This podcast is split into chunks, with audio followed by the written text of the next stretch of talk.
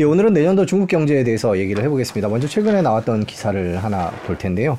어, 중국이 경기지표 반등에도 여전히 불안하고요. 부동산 침체 디플레 우려는 여전하다. 이런 얘기들이 나오고 있습니다. 어, 실제로 어떻게 진행될지에 대해서 어떤 점을 중요하게 봐야 될지 어, 짚어보도록 하겠습니다. 교수님 일단 먼저 내년 중국 경제를 살펴보기 전에 우리가 음. 눈여겨봐야 할 관전 포인트라 그럴까요? 그런 것들은 어떤 게 있는지 먼저 정리를 간단하게 해주신다. 3대 관전 포인트. 3대. 네. 예. 내년도 소비자 신뢰 지수가 얼마큼 올라갈 것이냐. 요거 딱 보셔야 되고 일단 네. 두 번째가 민영 경제가 어떻게 회복될 것이냐. 그러니까 네. 결국은 투자가 얼마큼 이루어져야 될 것이냐. 그 말의 의미는 결국은 이제 일자리에도 관계가 되기 때문에 그러니까 민영 경제 부분들 이 이제 어, 어느 정도 회복될 것이냐를 봐야 될 것 같고 세 번째가 이제 이 중앙과 지방 정부 부채 간의 있는 최적화가 어떻게 이루어질 것이냐. 즉 중앙 정부가 국채를 해서 만들어서 지방 정부한테 어느 정도 줄 것이고 그 배분을 어떻게 할 것이냐. 그요 포인트를 우리가 봐야 된다. 이 세 가지가 그거요. 우리가 또 잠시 또 이야기하겠지만 이게 관전 포인트라면 내년도 중국 정부가 어떤 식으로 중국 경제 이끌어 나갈 것이냐를 최근에 끝난 중앙경제공작회의 12월 8일 날 상무 상무회를 했단 말입니다. 정치 상무회를 하고 10, 12월 11일, 12일 날 연이어서 바로 중앙경제공작회를 했어요. 거기서 9대 중점 업무 방향을 제시를 했어요. 중요도에 따라서 1번부터 1, 2, 3, 4, 5, 6, 7, 8, 9를 딱 이야기했다. 그러면 어느 정도의 중심을 두고 중국 경제를 이끌어갈 것이냐가 확연히 보인다. 먼저 말씀해 주신 소비 얘기부터 조금 해, 보겠습니다 음. 중국 경제 소비가 올해 뭐 살아날 것이다 이런 얘기들도 있었는데 실제는 그렇지 못했습니다. 내년은 어떻게 보고 계세요? 음, 소비가 쉽지는 않을 건데 어, 소비에 대한 중점, 방점을 여전히 두고 갈 것이고 이게 중국 GDP 성장에 2021년도만 해도 이게 한 65.2% 정도를 차지했단 말입니다. 네. 2021년도만 해도. 그러면 그 전으로 갔을 때 2020년도, 2019년도 갔더라도 다 60에 혹은 심할 때는 2018년도는 76.2%까지가 음. 중국 GDP에 기여되어 있어요. 근데 작년에 거의 반토막 이상 났죠. 30한 2.8인가 정도 나왔거든요. 그러니까 중국 정부가 지금 소비가 안 되니까 꾸역꾸역 제가 말한 투자로 지금 만들어내고 있다. 수출도 잘 안 되고 있기 때문에 결국 지금 내년에 소비를 해야 되는데 소비가 말씀드렸다시피 소비 신뢰 지수라고 제가 말씀드렸죠. 네. 시장에서 시장의 주체들이 이, 이, 이, 이 정부의 정책에 대해서 아직까지 불확실성, 돈을 안 쓰려고 한다는 거. 집을 사라고 하는데 이거 내가 이 이, 잘못 샀다가 다 손해 보는 거 아니야. 그다음 내가 지금 집값이 떨어지는데 지금 내 잘못 이 집에 있는 다 쓰면 안 되니까 돈을 줄이는 겁니다. 그러니까 그런 사람들이 당연히 그렇다 보니까 예전에 한국 방문할 요커들도 야, 1년에 한 번 다섯 번 올 걸 가지고 지금 두 번밖에 안 온다는 거죠.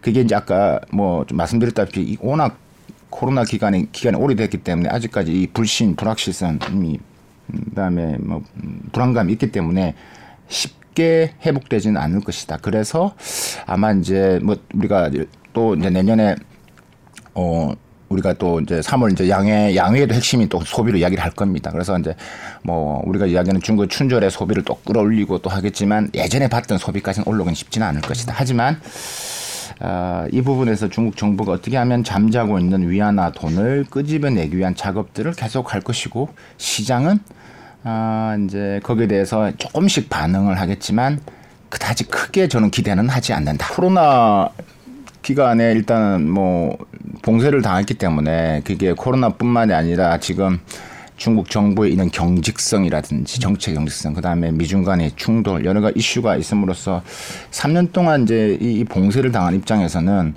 그러니까 일단 뭐 계속 지금 중국 쪽도 저도 계속 가고 연락도 하고 하지만 이게 이 기업들이 지금 이제 자꾸 인원을 줄이고 있고 내가 바로 내 뭐 바로 내년 어느 어느 시점에서 내가 직장에서 내가 흔히 말 잘릴 수도 있고 그런 불안감이 너무 강력하게 자리 잡고 있기 때문에 또 아니라고 하지만 도시 봉쇄가 또 되면 어떻게 할까라는 불확신. 지금 도, 이 독감 이슈가 또 나잖아요. 그래서 벌써 그런 야 이거 또 혹시 혹시나 이런 말이 또 돈다는 거죠. 네네. 네. 그래서 그런 게 있기 때문에 여전히 심리적으로 지금 불안한 게 있다.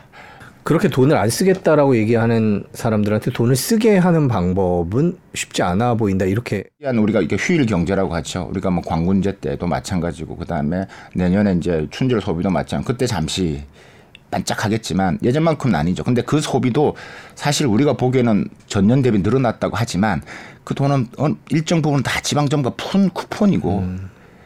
어 그다음에 어뭐 뭐 싸게 해서 만들어 지금 막 해야 되기 때문에 그게 압박을 가하니까 하는데 그게 또 반품도 많고 하기 때문에 그 드러나는 통계만으로 봤을 때는 소비가 늘어났다고 보기에는 힘들다.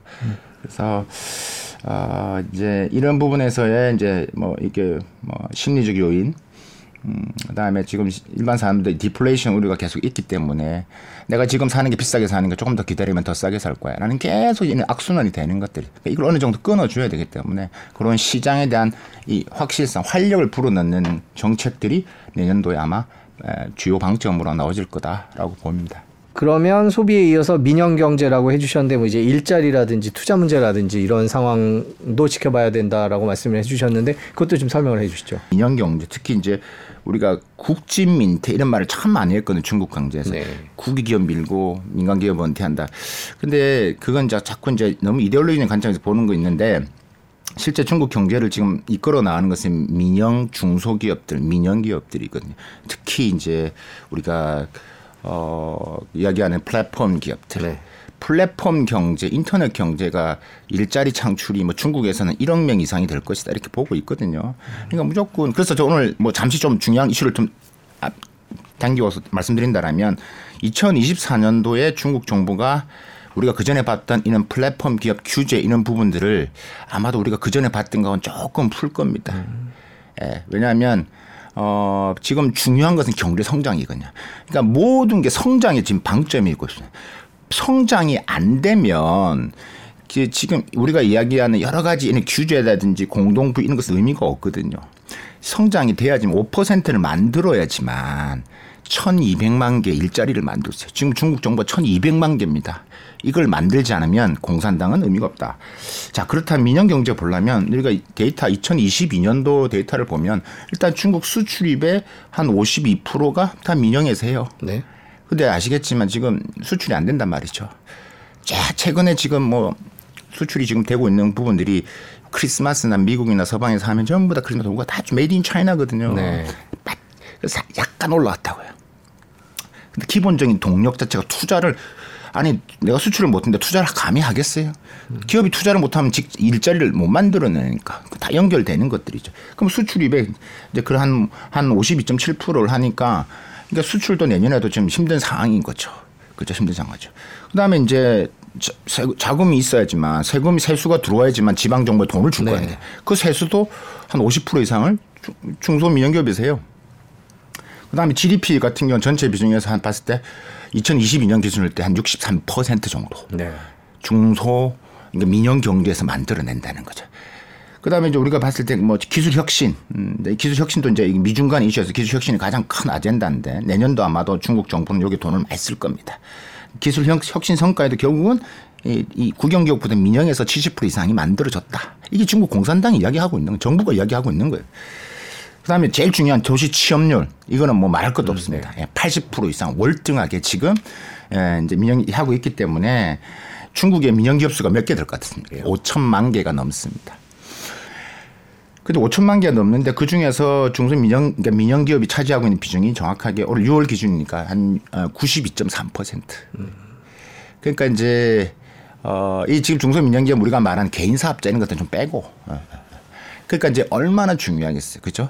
그러니까 이 차지하는 비중이 이렇게 크기 때문에 어, 이번에 중국 정부가 지금 이야기한 음, 뭐 잠시 또 이야기하겠지만 뭐 에, 설립 후파에서도 말씀드리겠지만 부동산 부동산이랑 뭐 지방 부채 이것도 잡는 것 있지만 다시 이 이, 이 중소 제조 기업들 Made in China의 분위기를 또 키워서 수출로 어떻게 만들어내야 지금 급한 게 성장이잖아요. 네. 그럼 끄집어내야 되는 거예요. 지금 그 방향으로 아마 방, 틀 것이다. 최근에 뭐 청년 실업률이 치솟고 발표도 안 하고 통계도 발표도 안 하고 이러면서 안 하죠. 문제가 심각하다 그러고 있는데 그러면 내년에도 이런 상황은 계속될까요? 아니면 조금 나아질까요? 어떻게 보세요? 핵심은 네. 음, 이게 플랫폼 기업들. 네. 예. 그러니까 인터넷 기업들이 이제 나서줘야 됩니다. 그 일자리 창출 효과가 크기 때문에. 그래서 지금 이창 총리가 올 뭐 8월 달에 좀 이제 이야기를 했지만 여전히 플랫폼 기업들은 이 플랫폼 테크에 대한 기업에 대한 규제에 대한 불안이 있기 때문에 감히 돈을 안 쓰고 있죠. 근데 중국이라는 나라 자체가 일단은 정책의 방향성을 일단은 딱 잡으면 그러니까 이제 중국에 사업할 때 이런 이야기를 하거든요. 그러니까 어떤 이야기를 하냐면 공산당이 어디를 보고 있냐를 바라봅니다. 네. 그게 초점을 맞추면 된다는 거예요. 그럼 이제 그 방향성을 조금 더 지금 맞추고 있는 단계다. 그래서 어, 지금은 조금 있지만 이제 1년이 정도 진, reopening 지났잖아요. 조금씩 이제 방향 설정이 이제 어, 경제 공작회에서 나왔기 때문에 그 부분에서 막 플랫폼 기업들이 조금씩 움직일 수는 있다. 이게 에, 정말 이 시진핑 3기 리더십의 바로 밑에가 바로 실험 중이기 때문에 여기서 만약에 잡지 못하면 가장 제가 여러 번 강조하는 거지만 중국 정부가 가장 두려워한 것은 집회가 일어나는 거고 음. 젊은이들이 밖을 나오는 거라는 거죠. 근데 아시겠지만 중국의 젊은 애들은 다 VPN을 통해서 다 유튜브 보고요. 다 합니다. 구, 뭐 구글도 하고 있고 우리 뭐 공식적으로 못 보지만 한다는 이야기죠. 그럼 막을래 막을 수 없다라는 것도 알고 있습니다. 그럼 그걸 할 수 있는 건 결국은 일자리가 있어야 되고 내가 돈을 벌어서 물건을 사야 되고 차를 살 수 있어야 돼요.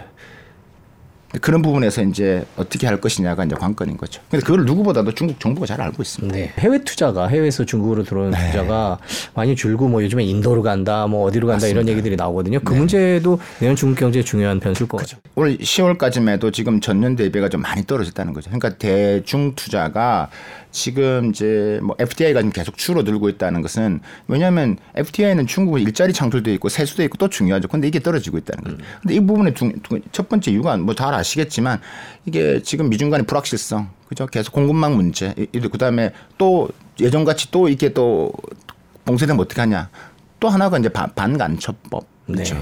혹시나 그러니까 이런 부분이 있는데 이게, 이게 자꾸 있는데 이런 부분에서 이제 시진핑 주석이 이제 하는 말이 계속 뭐냐면 계속 이제 대외경폭을 하겠다. 리창 총리도 이런 말을 계속 합니다. 그러니까 이런 말이 계속 나온다는 것은 FTA가 떨어진다는 이야기예요. 그러니까 이런 부분에서 중점적으로 더, 더 많이 키울 겁니다. 그래서 지금 박람회도 예전에 안 했던 뭐 공급망 박람회 최초로 올해 또 했죠.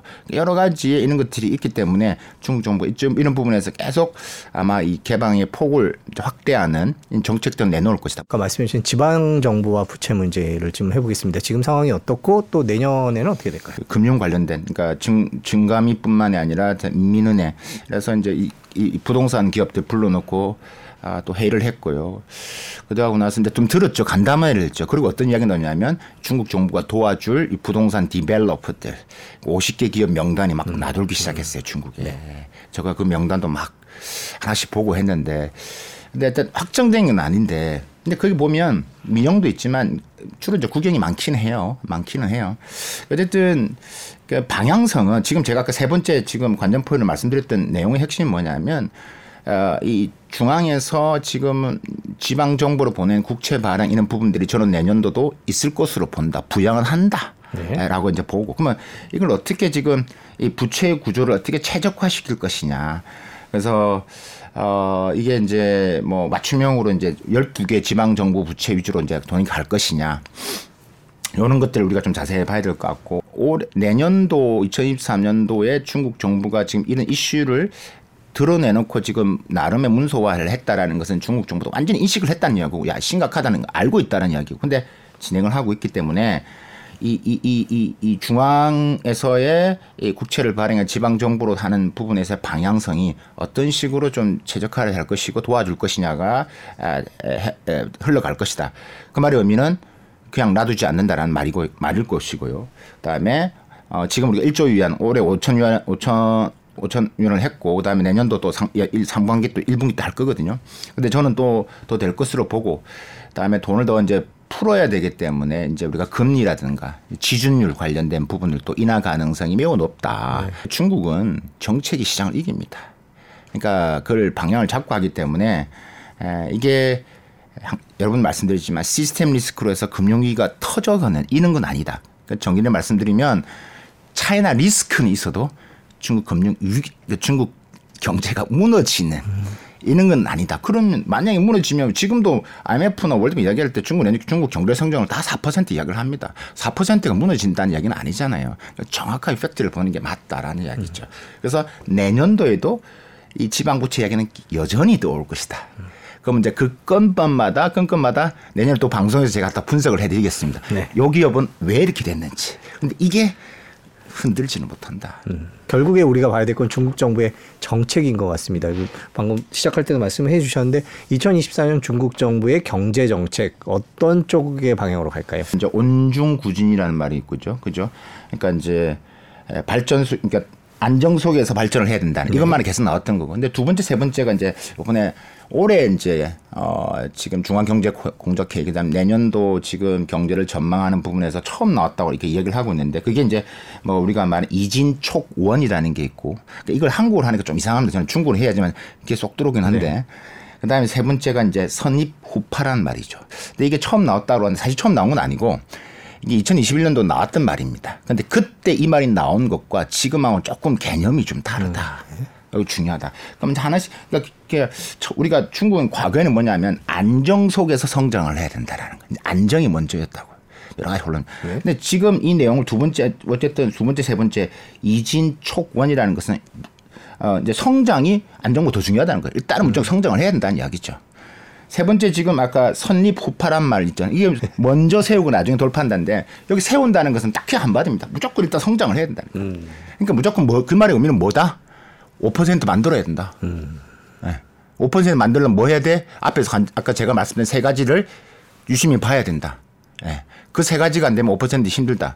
근데 그 중에 힘드는데 지금 분위기 거기에 따라서 그, 그 상황에 따라서 이슈가 되는 것들 수출이 안 좋아 그럼 투자를 더 집어넣고 지금 부동산 지금 안 좋은 부분들 부동산도 지금 당장 부동산을 규제를 하는 것보다는 일단은 뭘 살려야 돼.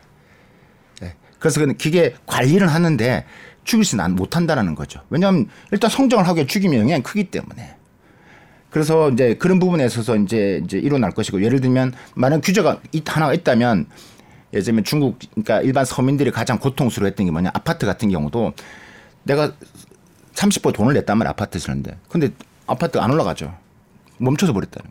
그럼 내 집은 어떻게 되는 거죠? 그러니까 이런 것은 막아야 된다 가지고 그러니까 주택 안보 보장이래 가지고 무조건 선 30%를 안 내고 다 하고 나서 돈을 내는 형태. 그러면 일반 시민들이 좀 신뢰가 갈 것이라는 거죠. 지금 다른 제가 며칠 보니까 어떤 분들은 이제 어떤 식으로 얘기를 하냐면 이게 탄 탈탄소 부분에서 이야기를 많이 하시는데 이게 2년 전에는 그게 focusing이 좀 되긴 했는데 이번에는 그게 핵심은 아니다. 그러니까 무조건 핵심 뭐 4.5, 한 5, 4.8에서 5%를 찍어서 만들어야 되고 이거를 하면서 뒤에 있는 부분에서 이걸 흔들 수 있는 요인들은 거기에 맞춰서 하겠다. 그러니까 이렇게 이해하시는 게 맞, 맞다. 자, 그러면 하나씩 한번 볼까요? 그러면 네. 내년대 9대 그러면 중국 정부 2024년도에 중점 9대 업무를 이야기를 했어요. 그러니까 첫 번째가 뭐냐면 과학 기술 혁신 주도. 그러니까 현대화된 산업 생태계 구성. 어 이게 뭐지? 이건 부동산하고 다른 거잖아. 결국 핵심은 뭐냐면 중국이 체질 개선을 하겠다는 거야. Digital China로 가겠다는 겁니다. 그러니까 지금 계속 지금 Made in China 하는 게 이게 한계가 있기 때문에 중국은 이제 디지털 경제로 계속 갈 것이고 이렇게 하지 않으면 미국의 중국 제재는 계속 될 것이고 내년 만약에 트럼프 되면 제가 말씀드렸죠. 더 힘들어진다는 거죠. 그러니까 빨리 자립을 해 나가야 된다. 그러니까, 그러니까 내년도 돈이 이쪽으로 갈 수밖에 없다는. 그러니까 첫 번째는 결국은 기술 자립을 위한 방향으로 간다. 요게 중점적으로 투자를 하겠다. 그래서 이쪽 인프라 사업에 돈을 더 쓰겠다. 그럼 여기 기술 혁신 생태계 만들어주는 게 아니라 지방에도 정부가 이제 국채를만 돈을 줄 수는 없으니까 인프라를 만들어 줄 겁니다. 야 지방에서 인프라 이거 해 만들어 네. 부동산 기업도 같이 살려.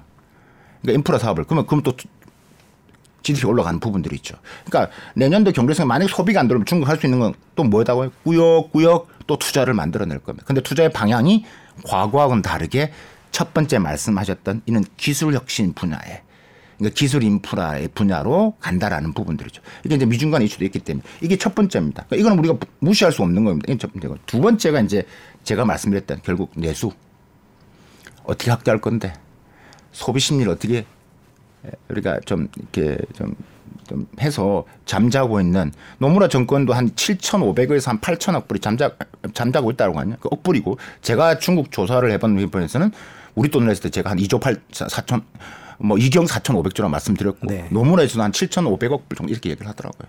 그 잠자고 있다는 이야기예요. 그걸 어떻게 끄집어낼 것이냐는 거. 그래서 이제 이 내수 수요 부분에서의 이제 계속 집중적으로 중국 정부가 이제 여러 가지 이제 혜택을 하겠죠. 네 번째가 이제 그 이제 아까 투자 FTI 질문하셨다시피 네 번째에도 지- 이야기를 하고 있습니다. 높은 수준의 대외 개방을 확대하겠다. FDI를 끌고 오겠다라는 거. 그러니까 모든 게 지금 이이요 지금 아홉 개 순서대로에 따라 다 지금 포함이 되는 거예요. 지금 FDI 줄고 있다. 어떻게 할 건데? 중국은 외국 자본이 들어와야 돼. 외국 기업들이 투자를 해야 돼. 그럼 어떻게 하겠냐. 그래서 계속 지금 뭐, 뭐 native list, 뭐 negative list 이런 것들을 뭐 더 만들어내고 그다음에 뭐, 뭐 외국 기업들은 더 혜택을 주는 방향으로 쭉 이제 중국 정부가 계속 중국 상무부가 이 관련된 제도적인 변화를 할 것이고 뭐 그다음에 유치를 하기 위한 무슨 박람회라든지 또 이 중국 지도부가 매번 할 때만 나오는 이렇게 대외 개방을 하겠다는 말을 계속 할 것 같습니다. 내년도 미중 미국 대선도 있는데요. 미중 갈등 어떻게 전망을 하십니까? 미중 갈등 부분에서는 어 지금 어 최근에 미 이제 하원에서 이제 중국 그 특별위원회에서 뭐한 뭐 한 미국 정부가 뭐 지금 새로운 법을 제정해야 되고 새로운 걸 해야 된다는 게 한 130까지 제안을 했어요. 종합 보고서가 나왔거든요. 근데 그중에 관심 있게 본 게 뭐냐면 저 관세입니다. 그래서 그러니까 지금 미국이 중국한테 지금 부여하고 있는 PNTL이라고 하는 거죠. 그러니까 항구적 이제 관세, 그러니까 내 그러니까 채국 대우를 해 없애야 된다. 예. 그래서 미국 일자리를 빼고 가 뺏어가고 이게 지금 어제 오늘의 이야기는 또 이게 또 나왔거든요. 그래서 지금 제가 말씀드린 이 관세를 없애야지만 서로가 윈윈이 되거든요. 지금 지금 바이든의 생각과 지금 트럼프 요거는 지금 서로가 맞아 떨어지는 건데 요게 지금 재년 내년에 저는 상반기 관전 포인트로 봅니다. 이게 지금 미국 경제가 만약에 조금 안 좋으면 이걸 해서라도 1, 1분기, 2분기를 올려야 된다는 거죠. 그러면 거기에 따라 중국은 수출이 늘어날 겁니다. 대미 수출이. 그러면 중국 경제 입장에서 조금 어떻게 되는데 미중 관계에서는 이 부분에서 이제 에, 이제 경제에 따라서 요 카드를 쓸 것이냐가 이제 우리가 좀 관전 포인트로 봐야 된다. 하지만 전체적인 방향선은 음, 제가 뭐 여러 번 말씀드리지만 미중은 음, 뭐, 더 안 좋아질 만 남았다. 그래서 우리가 디리스킹 분야가 다르다고 제가 여러 번 말씀드렸죠. 그 만났는데도 바로바로 나오잖아요. 계속 지금 일어나고 있잖아요. 지금 또 나오고 지금. 그래서 근데 앞으로 지금 미국이 중국 때릴 시나리오별로 다 있다라는 거죠. 이제는 바이오 제약부터 쭉쭉 나올 겁니다. 그래서 어, 다 안 좋아진다. 그러면 이제 내년 대선 결과를 따라서 이제 이제 바뀔 거 중국 정부는 이제 여러 가지 시나리오를 하고 있죠. 음, 제발 트럼프만 되지 마라. 제발 트럼프만 되지 마라. 에, 바이든은 조금 낫다. 에, 구, 빠져날 구멍이 있다. 타이완 총통 부분 이슈에서 이제 이제 변수가 좀 생기죠. 그래서 여기에서 이제 지금은 서로가 이제 물밑 싸움이 좀 있을 겁니다. 그러니까 지금 지금은 조용히 넘어가야 되거든요. 뭐 홍콩이나 이런데 지금 중국 정부 관여를 하면 안 되거든요. 지금 조용히 넘어가야 돼요. 근데 미국은 계속 지금 홍콩 이슈를 또 띄워야 됩니다. 그래서 그래서 자꾸 민진당 지금 옮겨야 되기 때문에 지금 민진당하고 아시겠지만 국민당하고 거의 삐까삐까합니다. 나중에 지금 이 민중당이 또 어떤 역할을 할지 모르겠지만 지금 얼마 남지도 않은 상태에서 지금 알 수가 없거든요. 근데 지금 민진당 지금 부총통 라이칭더가 지금 또 미국 간다고 좀 그러죠. 그래서 이렇기 때문에 요 변수가 또 이제 미중 간에 또 불을 일으키는 또 하나의 또, 또 도화선이 될 수도 있다. 그래서 불안불안합니다. 미중 간의 이슈 부분에서는. 그래서 뭐 결국 우리인데 우리 입장에서는 이런 것들을 좀 유심히 바- 살펴봐야 될 거. 시간이 얼마 안 남았습니다. 근데 2024년도는 우리 경 우리가 지금 앞으로 방향성에서 이게 지금 plan A와 plan B를 짜놓지 않으면 매우 혼동스러운 시기가 온다. 그래서 지금 만약에 내년 중국 경제가 저는 4% 4.5% 간다 하고 미국 경제가 아, 어느 정도의 좀 이렇게 뭐, 뭐, 좋지 않은 경우가 생기고 만약에 그 영향으로 중국도 4.5로 보지만 안 될 경우는 그 우리 경제는 매우 심각한 타격이 질 수밖에 없다라고 저는 이제 보여지기 때문에 에, 특히 이제 대중국 무역 적자가 이제 본격적으로 이제 에, 적자의 상태로 곧 그러니까 고착화되면 지금 반도체만 빼고는 완전히 지금 적자기 때문에 그러니까 지금 뭐 아시겠지만 반도체는 미국이 아니 미국도 아닙니다. 중국이 홍콩 포함해서 지난달만 해도 거의 60%거든요. 네. 그럼 그거 빼고는 답이 없는 거거든요. 그러니까 지금 제가 아까 중국 지금 내년도 2024년도 9대 중점에서 1번 있었잖아요. 기술 자립. 더 이렇게 간다고요. 우리가 지금 대중국 전략을 새로 짜지 않으면 지금 이제 우리가 옛날 생각했던 한중 관계 쉽지 않다. 그래서 이 부분에 대해서는 좀 더 심각한 고민이 좀 필요해 보입니다. 지금까지 2024년 중국 경제 전망 해봤습니다. 오늘 말씀 여기까지 듣겠습니다. 긴 시간 고맙습니다. 감사합니다.